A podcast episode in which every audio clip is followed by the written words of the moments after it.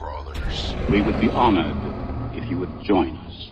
All right, everyone, welcome to another episode of Dungeon Crawlers, where we have an amazing, awesome guest uh, this evening to chat with uh, author M. Todd Gallowglass.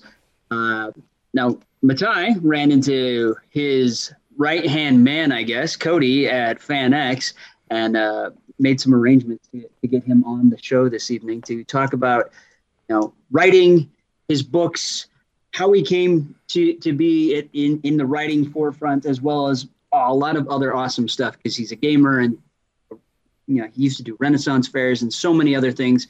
We're gonna dive into this and have lots of fun this evening. And just remember, you know, we're gonna be asking lots of questions, and the points just don't matter. So, with that said, with that said, let's jump in. And I know Matai has tons of questions, so I'm just going to let him jump in with those questions, even though I could probably ask questions. Well, uh, yes, thank you very much, Daniel. I am Matai. Uh, over there is my bro Krebs. Hello, hello.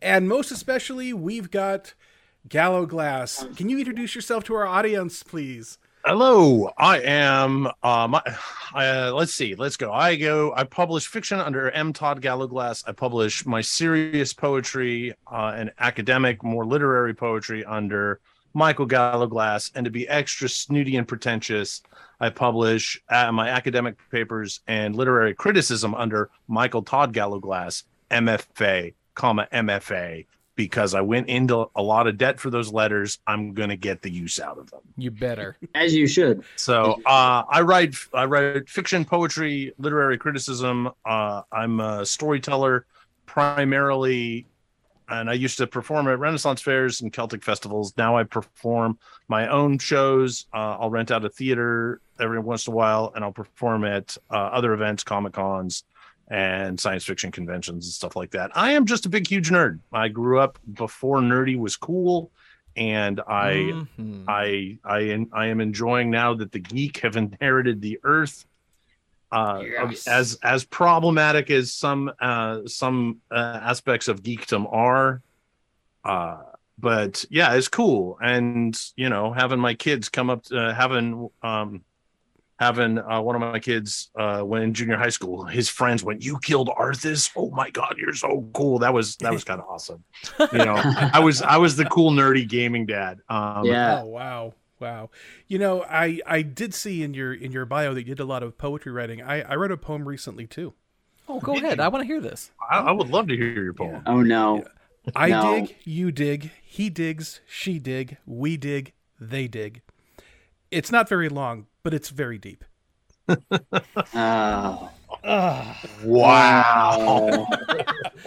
And with that, Gallowglass leaves the show. With that, um, Um, actually, I want to uh, let, let me talk about that for a second, if I may. Let me put that. No, I seriously, I want to put Yeah, yeah, yeah. No, I want to. I want to put the. I want to put the. Uh, put my my my academic hat on real quick. Um, because that's an uh, that's actually an awesome poem, and like, the, so one of my one of my big pet peeves in um in the time I've spent in uh, academia and the literary community because I have one foot firmly steeped in academia literary and the other foot very very firmly stamped in genre is that so many literary academic writers uh, are like every time you sit down at the at the keyboard or you you pick your pen and your notebook up you have to bleed onto the page or into the keyboard. And it's like well we're but but our job our job is to to shine a light on all of life yeah. and and that includes the joy and the silliness right so um whereas whereas your poem is really really really dumb but I'm But- not arguing. no, but, the, but the thing is, is is it contains this sublime this sublime beauty in its dumbness D- Has anybody here seen the movie Dead Poets Society? Uh, yes yes. yeah There's I, you know, Robin Williams and a host of other uh, actors when they were very young.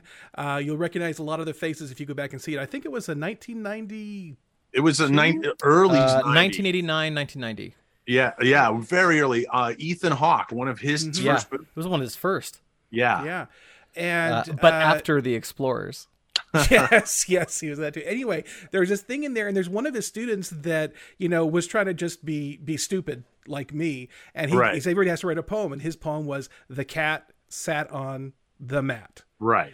Right, and and uh, Robin Williams' character, the the, the teacher, kind of uh, said what, what what you were saying too, and uh, just that there's you know poetry is is an expression Right. of of oneself. It's it's creativity, and, and sometimes it's it's it's big, huge, bleeding on the page, like you said, and sometimes it's very simple. He says they can be ordinary, they can be short, or no, they can be short, they can be They can be simple. sh- just don't let them be ordinary. Is what he right exactly and so yeah so we're off to a good start it's, I'm, I'm, I'm, I'm excited if that's where we're if that's a jumping off point Don't worry, Well, it's all downhill from here. Yeah. Well, one of the things that I wanted to talk about first off is that I have actually been really excited to to meet you because I've I, I've seen your bo- your booth and uh, some of your work at, at previous FanX and things, uh, and I never got a chance to talk to you uh, until now. But your name immediately caught my attention. Uh, As a teenager and young adult, I was a big fan of Christopher Stasheff's Warlock series. Yes. And the main character in that is Rod Gallowglass. yes no relation So, how many times do you get asked about that? not not so much anymore back when i was first so i went to my very first con in uh my my very first con i was 16 maybe 17 uh it was a it was a little podunk uh science fiction convention here in sacramento called eclecticon. Ooh.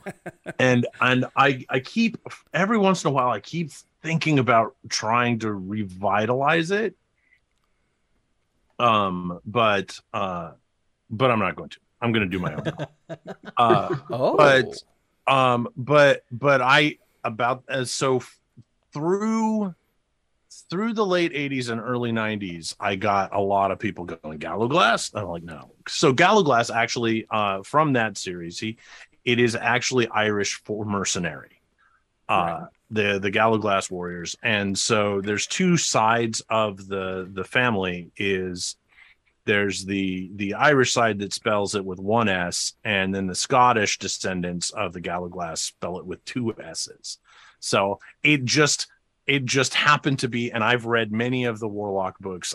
Uh, I, I it just is a, a crazy random happenstance. Truth is stranger than fiction in this case. So, uh, you you brought up the convention, the Eclecticon. You mentioned that you're you're based out in Sacramento. Is that the case? Mhm, Yeah. And you came to Salt Lake City to attend FanX. Yes. So, how? Uh, first of all, is that your first FanX? It doesn't No. sound like it was. Second, how was this FanX for you? this FanX was amazing. It was um uh I have been doing my first Salt Lake Comic Con, I believe was in 2015 when the Salt Lake Comic Con was still a thing. Yeah. Uh, uh but a con I that shall not be named and for legal reasons. For legal reasons and yeah we let's not even get into that because i could I, I i have many feelings about that um for being a nerd watching it from the outside of utah Yeah, so uh we might have to talk about that off the air because I'm curious where you stand on that. But please go on. right so um i've been going to utah events since 2013 or 2014 Mhm. Um i've done ltue i've done ltue coming up on 10 years life the universe and everything hmm which i'm excited to go back there this year because they're having me do my my storytelling show uh i've done uh, i've i've done FanX Salt Lake Comic Con a couple of times. Uh, the first time I just got an artist alley table. The second two times I was with publishers, uh, with a publisher that I'm no longer with. And then last year, uh, I went and it was terrible Mhm. just because of my location, not because like FanX did their best to do right by me. I just got in, in a in a really crappy location. Um, and then when I was at LTE this year, their programming their programming director and I talked and said, "Hey, I'm like excited to come out." And he goes, "What after last year?" I said, "And and here's the thing, is that a lot of um beginning creators or even mid-level creators don't get is that one year at one event if it's crummy doesn't mean you shirk off that event right? You Mm. take in all the data points that you've got. Uh and so he was really surprised. And i said dude it was it, if if you can't roll with the punches and realize oh this this is the these are the reasons and if we can fix the reasons and we had lunch and uh he said this is what we'll, this is what we'll do for you. And i said yeah cool. I'm in. I'm in again. And i came in this year and they treated me really really well. I pretty much got everything i wanted. Uh i got a lot of facetime with uh like my um my existing fans in the utah area. I made a lot of new fans you know. Uh, other Krebs got to come over to the table and meet uh, Cody, and Cody talked him up, and I was like, okay, cool. So I'm like, I'm continuing to see residual benefit from going to FanX this year, uh, and it's it's it's about b- going to these cons and everything is about building up relationships, Mhm. and um, the only place in the the only place right now I get treated better than I do um by and large by uh, the two Utah events, FanX and Life the Universe and everything that I go to, is uh, a convention in Northern California, the Bay Area called BayCon of, of you know, Yeah. Bacon.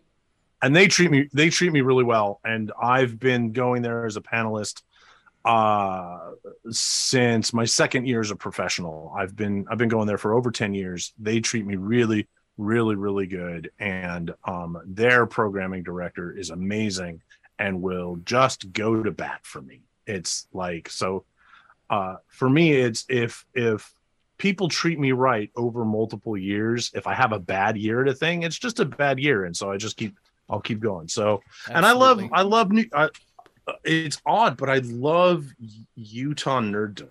It's right? it's it's this very strange it's this very strange thing. Um and i would have n- i would have never thought in the beginning of my career that one of my bi- the biggest home bases that i would have would be in the greater salt lake area and now i'm like oh i'm gonna go to salt lake again it's interesting you say that. Uh, Krebs and I both uh, spent many of our formative years growing up in California, Mhm. uh, especially in the Central Valley there. okay Uh, so we're very familiar with a lot of the same areas. And come, when when I moved out to Utah, my experience was very much like what you said. It's it, it- it's okay to let your nerd flag fly. Yeah, It's, It uh, really is. I, I I had a couple of other friends that I'd made out here, and I didn't know this, but they were closet cosplayers. You know, and they were like super into it, and they said, "Hey, yeah, there's a cosplay convention downtown that you know uh, this this time each year." And then I had another friend who was a big tabletop gamer. He says, "Yeah, they got this big board game convention in Salt Lake City every year." Like, I had no idea, and I think last year there was even a uh, a Rubik's cube uh, competition in Salt Lake City. And I was like, dang, I should have gone to that.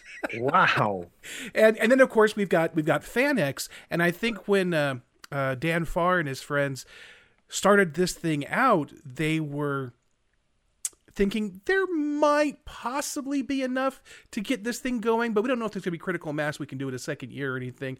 They originally had it scheduled for uh, the South Towne Expo Center in Sandy, um, which was which is a good venue, um, but much smaller than the Salt Palace. Yeah, much smaller. And Yeah. they sold out so many tickets they had to move to the Salt Palace their very first year. It Wow. was it was just incredible. So And yeah, now there's definitely it's- a culture out here. Right. Well, and now is FanX is one of the top, like one of the top draws. Like I met people from all over. Somebody came from Wyoming. There were a couple of Idahoans. Some people came from Arizona to go to to go to that. Um. So and and now they're all on my email. list. So we'll see if we can yeah. we can convert That's them great. into buying. However, buying you know, the 90s here in, in, in Utah was not that great. I, I believe you, but we spent our 90s in the Central Valley, so Yeah. ours yeah. ours was a combination of great music and trying not to get stabbed. Well, Yeah. I'll tell you. I'll tell you that uh, aside from swing dancing, the '90s were pretty lousy. Yeah. Yeah. I heartily disagree. I love the 90s, but let us move on. Yes. All right. Well, you know, uh, you you mentioned LTUE, and I was gonna uh, mention that during the, the show as well. You you actually come and you, you got these appearances. For those of you that'll be in Utah, it'll be February 2023, and then you've also got some stuff coming up in, in Sacramento and other things in the Bay Area. Uh, Yeah. You want to tell our listeners about that?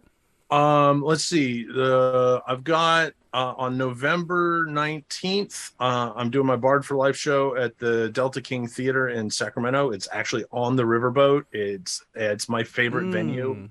It's the Mark Twain Theater. It's so awesome. Uh, it's a really it's an intimate theater. The hundred seats in the bottom of the riverboat. It's amazing.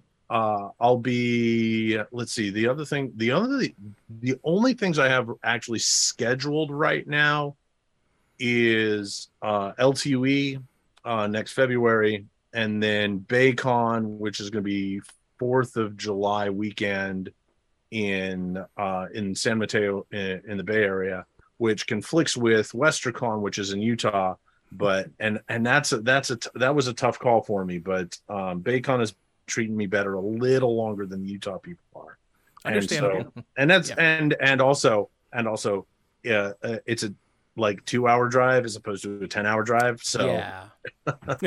Absolutely. So, Bard for Life, you mentioned. I actually caught a clip of that on uh, on YouTube and doing a show prep for this, and this is the kind of stuff that uh, that that I just eat up. It is, uh, as I understand, th- th- this is my impression. You tell me if I if I could describe this correctly.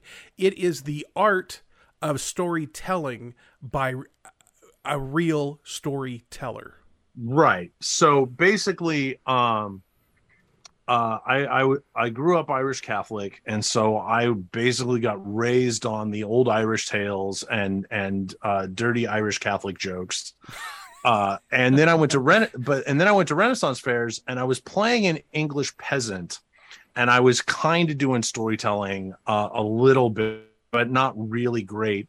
But this guy Stripes, who was a minstrel storyteller, and when they called him Stripes because all of his clothes were striped, uh, he uh, he took me under his wing, and he was uh, he was the Gleeman before Wheel of. Time, right? Great So- reference.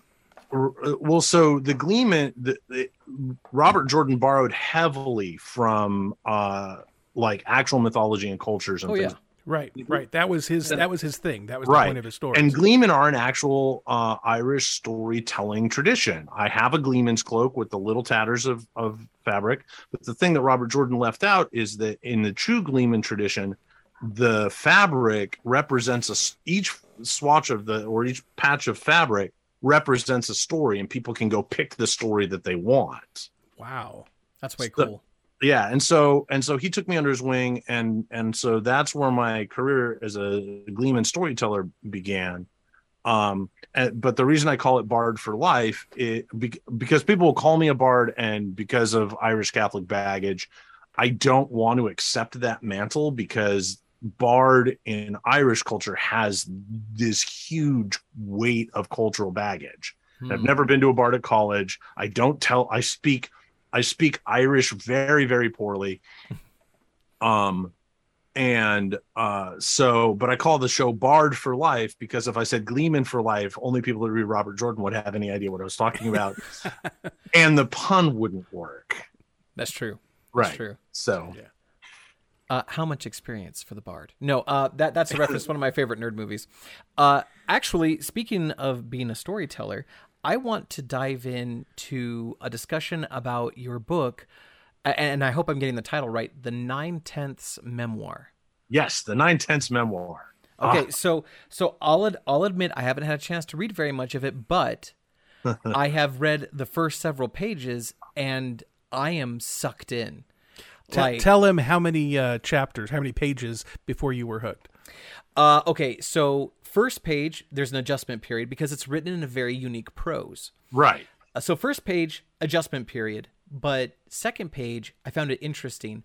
And uh, Matai and I were talking before the show. I was on page six, and I'm like, I can't stop reading this. This is incredible. This is like, uh, you and I have certain threads in common. And in in my previous life, before I became a professional nerd, uh, I was an English major, love the Bard, Shakespeare, you know, all that stuff. Uh, I also have like a performing background, things like that. Uh, we should talk. We should talk ballroom sometime. But anyway, uh, the point is, uh, I, I was reading through your chosen prose, how distinct and unique it is, and I could not help but just be intellectually both stimulated, captivated, and um, intrigued by what was being communicated there. Can you?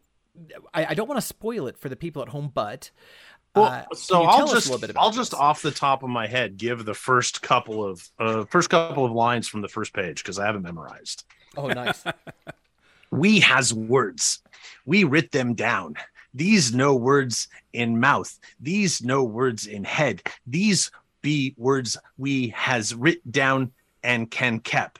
We we does not know if we can kept words in the later or something. Uh, so that's Yeah. where it starts to Words fade out from afore. words from afore yeah so um basically uh i have a i s- uh, in 2016 i did a challenge to myself over the year uh i was like can i write a flash fiction story every day and i did and then in 20 uh towards the end of 2016 i started uh my my mfa in fiction.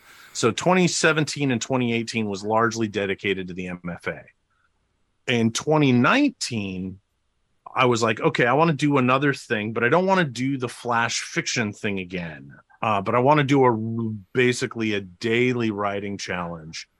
Uh, so what i did is is like can i get a journal? This one right here Ooh, visual aids. yeah, so I got this journal and I said, Can I write a novel a page a day for a year and make it work? Huh. And then I was like, Okay, well, if I'm going to write it a page a day, I'm going to frame it as like a journal or a memoir. And uh, then what I said is, Okay, now how do I make this interesting so I'm going to stay invested in it over the course of the year, basically day by day by day by day?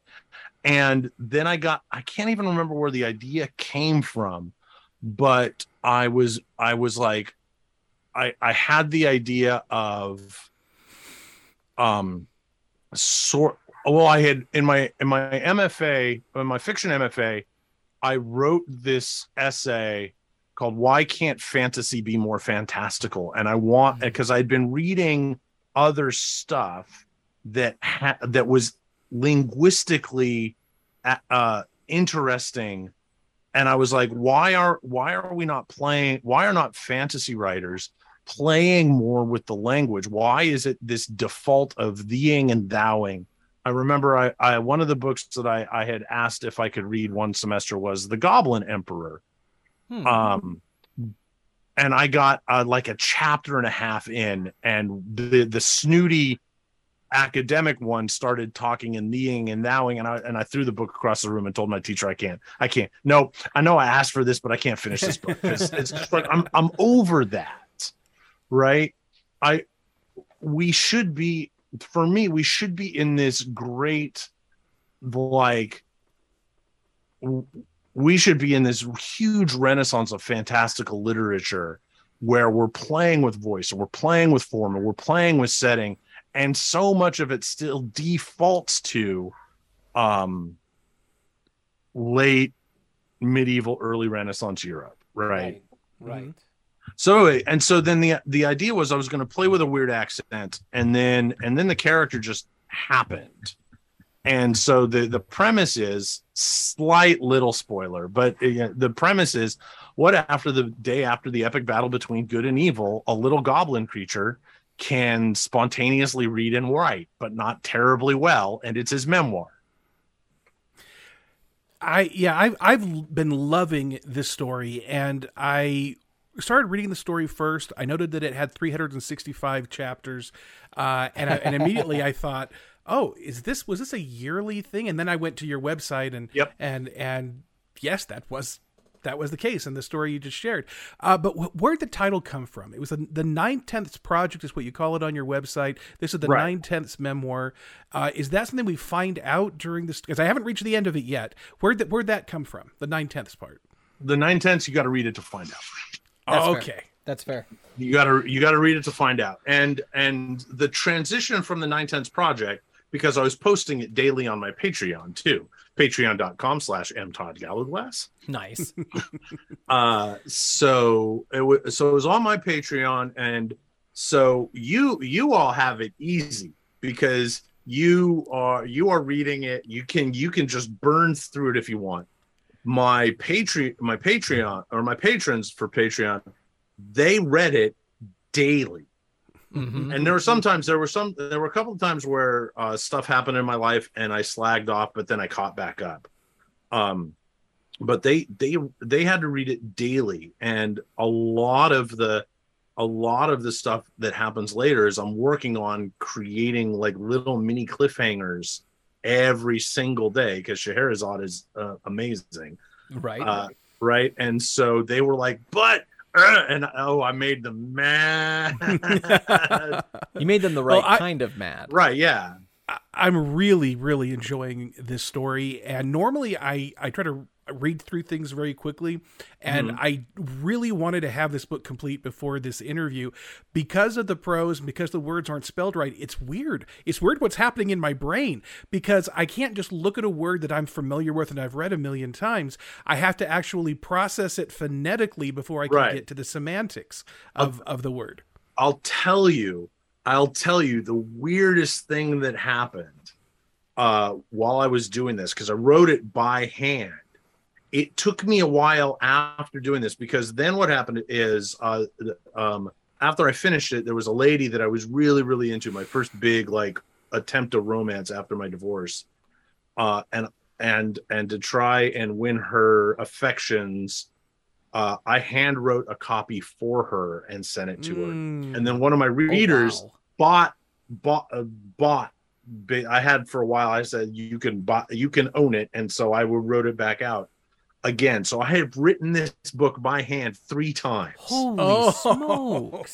so but what happened was as I was doing that it took me a long time to uh, to to rewire my brain back to normal English because I would and and while I was writing it, uh, like I would even because I would write a page and then I would type it up on my on my on my Patreon, uh, and then I would message people and they go, "Oh, you've been working on that book, right?" And I was like, and I'd look at the thing and I would I would be in the voice of that character, like it it, it and there's still even still now sometimes um if I'm really getting going with because I'm doing right now I'm doing the same thing with a couple more books, uh, the page a day thing um uh because I really enjoyed that process that I I sometimes catch myself going into that character's voice. Yeah. Uh, and This- it, and so like I I I rewired my brain in the writing of this book. And it's um and and I still ha- I I still have so much like visceral fondness for for this book. And um yeah. It, it this is one of those things that is it is what proves the don't judge a book by its cover kind of a thing because you think it's one thing but then you get into it and it really grabs you. What did you think, Daniel? Well, I mean, my my kind of question is, is by doing this, I mean, kind of different writing, does that kind of help keep the creative juices flowing? Because, you know, I know sometimes you get stuck as a writer at writing a certain style, but does that kind of break that monotony out so that you can write different things? Um, I I think that if I had tried to just write this straight as like, uh, I think the thing that really gave me the power for continuing the story as long as I did, as and as strongly as it turned out, because I didn't know if I was gonna it would it, that it was gonna work Yeah. like it was a thing that I was doing just to see if I could do it. And and it wound up that that in the writing of this, not only did I have this this new kind of like fantasy story that I was telling, but I had the book makes commentary on fantasy just in general. Uh uh layered into it but it also it also talks about gaming and it talks about sort of the philosophy of what people think uh uh uh, yeah, I, I, I, there, it explores questions about fantastical literature, but also gaming culture, and not just gaming culture from gamers, but sort of the accepted cultures within gaming campaigns, and um, and discussions of identity and what is knowledge and and and like the power of names, uh, and so I don't think I- don't think it would have come some a lot of that stuff would have come out if I was just writing like 8 hours a day. Right? Or or or not 8 hours a day, but if I was doing these big chunks. But basically what it was is I would I would write and it would take generally each I don't think I spent more than 25 minutes on any given page until I got to the end because when I got to the end I had more space in the journal than than there were days in the mm-hmm. year. So they start the the entries start getting a little bit longer. So I spent more time on those. But in general, through the year, I didn't spend more than 25 minutes on anything, and most of them I cranked out in 10 to 20. And so a lot of it was able to be just organic. And I'm like, what am I trying to say in this? And there were a couple of times where I thought I knew where the story was going because I kind of had a sort of idea right from the get go. And, um, but it kept changing. And, and I didn't try and force any given day to make it go in the direction I thought it was going to go. I just enjoyed the writing of the thing that day and being in that moment. And, and I think that that was a really, really powerful way for me to tell that story. Oh, it definitely worked. I, I can't recommend it enough. Um, another story that you wrote, and, and at the time of recording, we're uh, less than two weeks away from Halloween 22. Uh, so one of the reasons why I sent you that story. Heck yes. was Halloween Jack and the Devil's Gate. And you know this this very strong Irish flavor. Uh, back in the '80s and '90s, I definitely went through an, an Irish phase. Uh, you know, had listened to U2 and Cranberries and Enya. And right, was all into that stuff. So I read this, and it just it really resonated with me, and especially with the time of year. I mean, I I have read or heard legends and stories of magic boots and magic sticks, and there are certainly many variations of the legends of uh, Jack of the Lantern. Right. So, out of all the, the the lore that's out there, why did you choose this particular story and to make it your own? So, uh, one of the stories that I tell uh, for my for my storytelling show uh, at um, Renaissance fairs, it was called uh, uh, Bard's Cloak of Tales. Again, Gleeman's Cloak of Tales, but nobody knows what a Gleeman is unless they read Robert Jordan Brandon Sanderson. uh, Which I have. and so then when I left, when I left Renaissance fairs, I called it Bard for Life because I thought the pun was really clever. Uh, but um, the uh, I tell a variation of the Jack of the Lantern story, which is an old Irish story that actually predates Christianity um uh where it was um there's a hero uh and he tricks the Dagda and or um no is it the Dagda? Ah god i'm brain farting. But there's these there's these oh the fomori. Uh the fomori uh are the ancient mo- monsters of irish in the in the the the uh, original cycle of irish mythology. And so there's a there's a mortal who tricks them and pisses them off so much that they stay away from him on Samhain, which is Celtic New Year's, which is Halloween.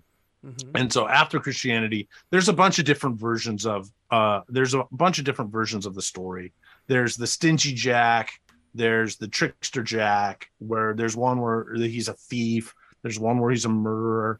There's a variation that I like a lot that he was in a battle at the he was supposed to be in a battle in the Crusades and die, and he didn't. So the devil's chasing him, and uh, but in, basically in every version of the story, uh, Jack is such a bastard and a bastard to the devil in life that in death the devil says no, you can't come to hell, and so he carves he carves a, he car uh, Jack carves a lantern out of a turnip. The original jack o' lanterns were turnips, and if you do a Google search for turnip jack o' lanterns, uh, you'll see, like, yeah, if I was a demon and I saw fire inside of that thing, I'd stay away from it too. they are terrifying. But so I tell this story, and so um, I had um, my my first published um, uh, storybook thing was the Dragonbone Flute. Then I did the first Tears of Rage book, which is which then evolved into an imbalance of shadows and then I had uh, a no- novelette come out, um, Road, set on another continent in the Tears of Rage world. And then I was like, for my fourth book, I want to tie something specifically into my show, into the storytelling show. And so the Halloween Jack is sort of my sequel to the Jack of the Lantern story.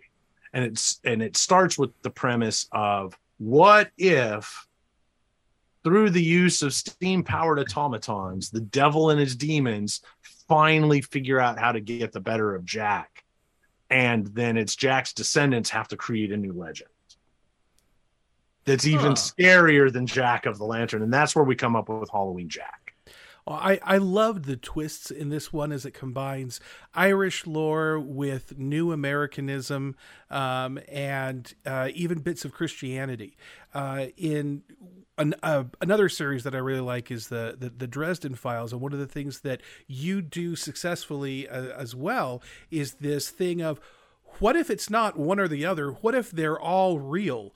To some degree or another and it's just the retelling of these legends that we sometimes we get the legend wrong. In reality they're actually like this uh, and they're really out there. So you've got uh, angels and priests working with um, these the, these characters to keep the devil and his demons away but they're also but all these demons and little creatures are, are irish fairy. And you know it's it's it was just a great way to weave it all together. And man the problem with having a clever protagonist is the author has to be even cleverer. Oh, so congrats no, I will. I will, I will, I will say, uh, I am not as smart as Jack is. I am, I am not nearly as smart as Jack is. The, the thing that I have the benefit of is multiple drafts.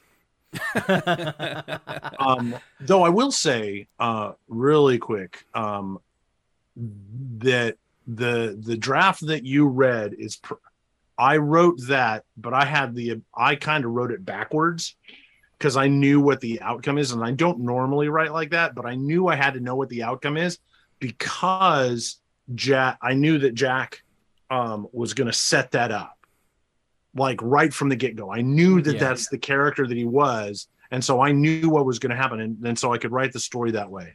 Uh, the second book um, was more challenging, so I I pretty much wrote that straight through in um, September and October of uh, 2012.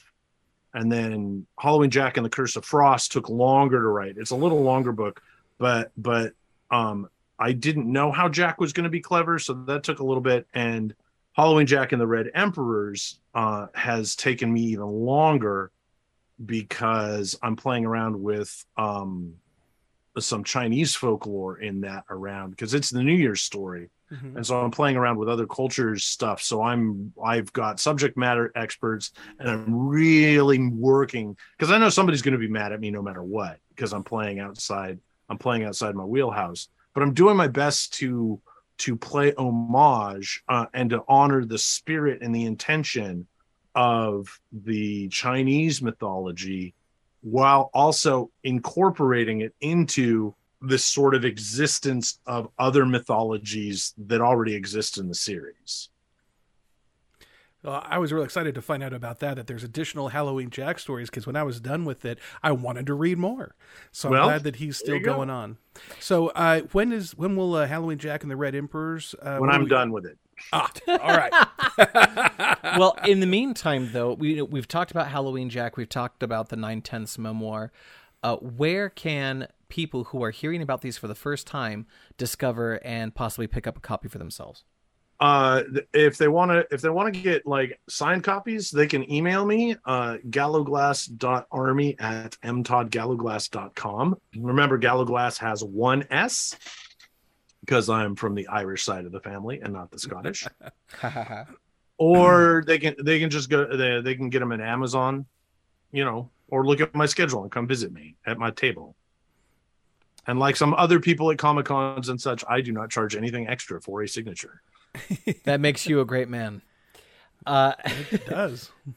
I, I know that we're swiftly running out of time here, but no, I'm having so much fun. I, it, it is fun. I'm having a great time talking. You know, this with uh, speaking about this with you. I, I what I kind of want to do is I want to finish reading the Nine Tenths memoir and then possibly have like another interview with you in the future to like down. ask you nagging questions or you know things like that to get like the behind the scenes thing. I don't know. I'm we'll down. talk about that, but Down.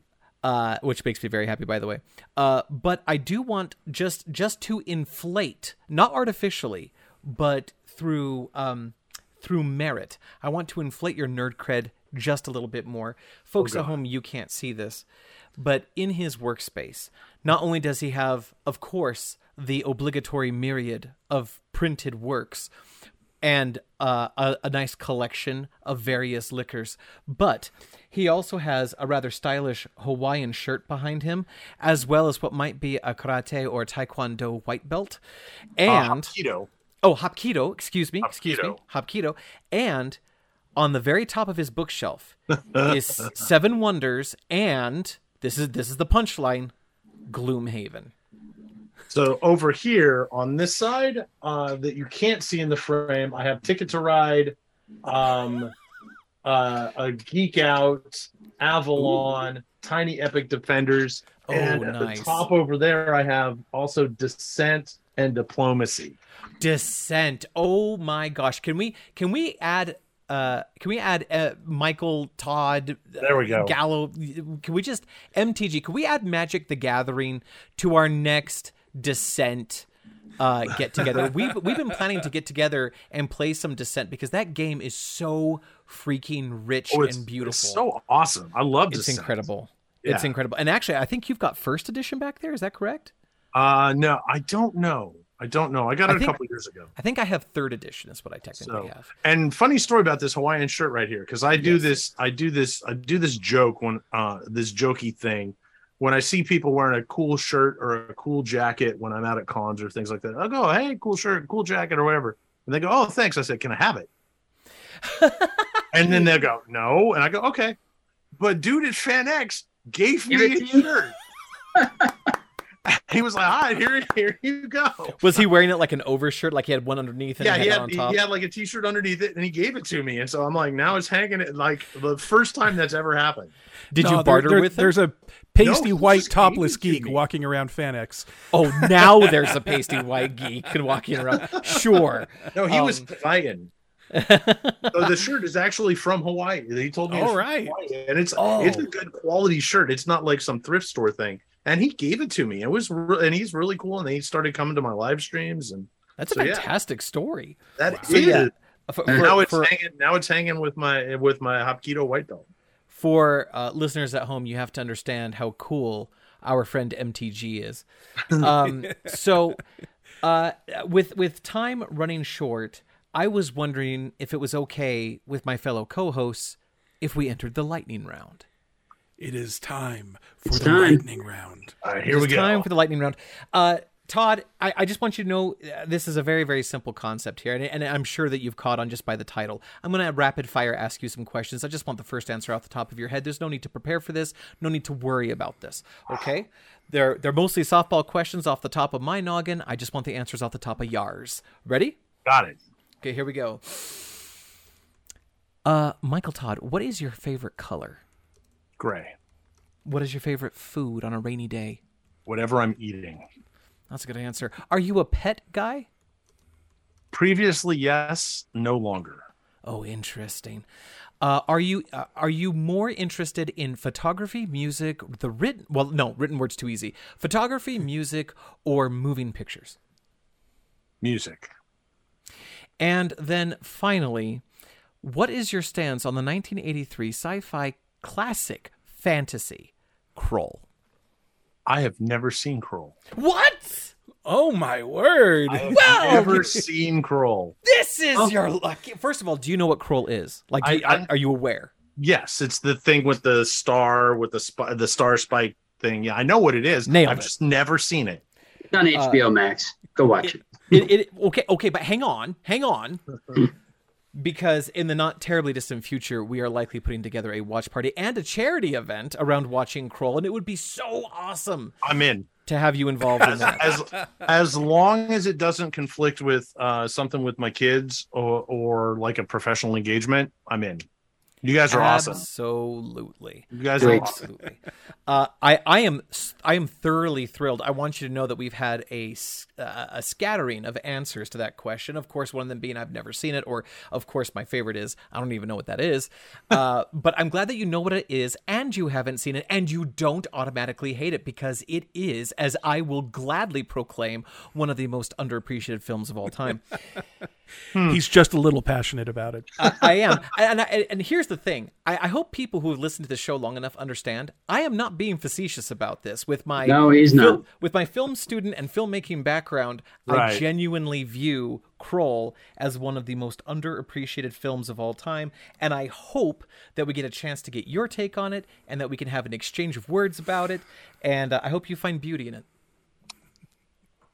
You know, uh, no one's ever given me a, a Hawaiian shirt at FanX, but this last time that I was there, I did see this guy uh, who had these amazing flame tattoo sleeves. And but he was really he was getting hassled by security, and, and they wouldn't let him in. He said, "Dude, what's the problem?" And they said, "There's no firearms allowed in this building." Oh. all right, all right. If we're doing that, if we're doing that, I love it. Bring it, guys- bring it, Gallowglass. do, do- do you guys know why Gandalf gets all the girls? No. Why does Gandalf get all the girls? Because he's fly, you fools. Oh, I mean, I mean, you got to admit he's pretty fly for a white guy. yeah. Oh, oh. Super. Do you know what? than when he was gray. do you know what? Do you know what Sauron's favorite food is? Oh, uh, No. uh, polenta. No, Oh, onion ring to rule them all. Onion ring to find them. Onion ring to bring them all and in the kitchen dine them. Uh, I thought I was smart with the polenta comment because of Palantir, but no, no, that was better. oh, oh, like, like, I mean, nerdy dad jokes are my are my thing. Well, that's that's just been it's been wonderful visiting with you uh, tonight and uh, talking about your stuff. Before we go, do you have any uh, anything upcoming you want to let our listeners know about so they can watch out for it? Yeah. So, um, every uh, for the writers out there, every Tuesday night, uh, I do a writing live stream on my Twitch channel, twitch.tv slash mgalglass. Uh, I also do other stuff there throughout the week. I I do a live stream uh, during the day on Tuesdays and Thursdays. I I do I live stream my writing.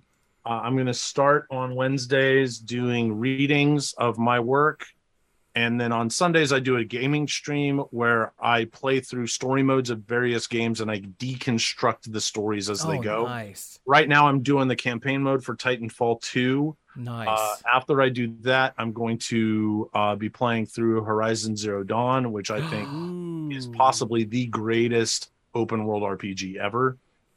uh, I have yeah, I not- could agree with that. I have not played Forbidden West yet, so uh but yeah, Horizon Zero Dawn got me through a lot of I played through it like 5 times during the during the pandemic Oh, wow. cuz it's just it's so good. Uh, I have to ask you: Yeah. Have you played through The Last of Us? No.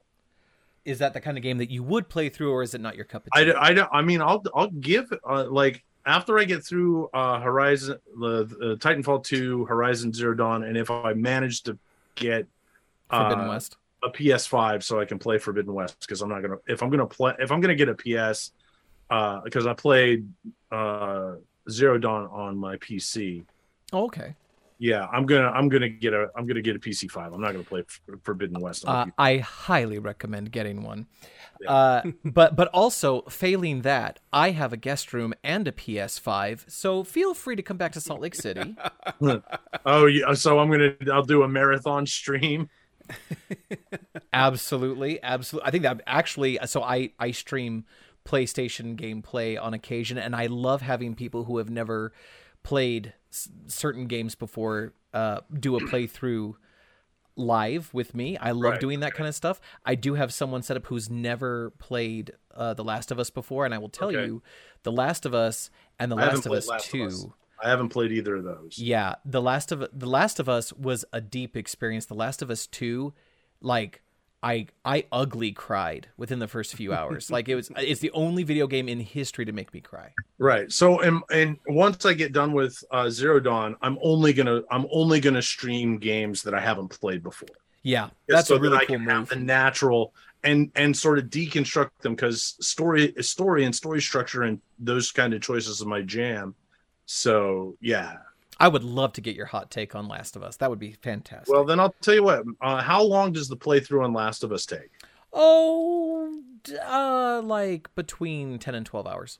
Okay, so what I'll do is then what I'll do is I'll have that as one of my palette cleansers between Zero Dawn and Forbidden West. That's a great move. That's a great move. Good deal. Well, I I think we're at the end of our time. Michael, thank you so very much for This coming out been this has been a way. blast. This has been a blast. I you anytime you guys want me to come back and we can just be silly and nerd out, I'm down. Uh, yes, you are absolutely going to. You are now officially a friend of the show, and the show is a friend of you. Uh, a- a- let it be written, so let it be done. Uh, but no, actually, what's interesting is before the show, and actually during the show, as you would talk about some of your like uh, life experiences and personality traits, it became apparent that you are simply the avatar of all three of us hosts. Uh, all in one person. So thank you very much for for being the consummate avatar of DCR. Uh, Dungeon crawlers, thank you for listening. Many thanks to uh, Michael Todd Gallowglass. And uh, everybody, remember to let your geek flag fly. So say we all. and whether or not you can read the nine tenths memoir at a regular speed, always remember to be epic and don't suck. Remember, the Force will be with you, always.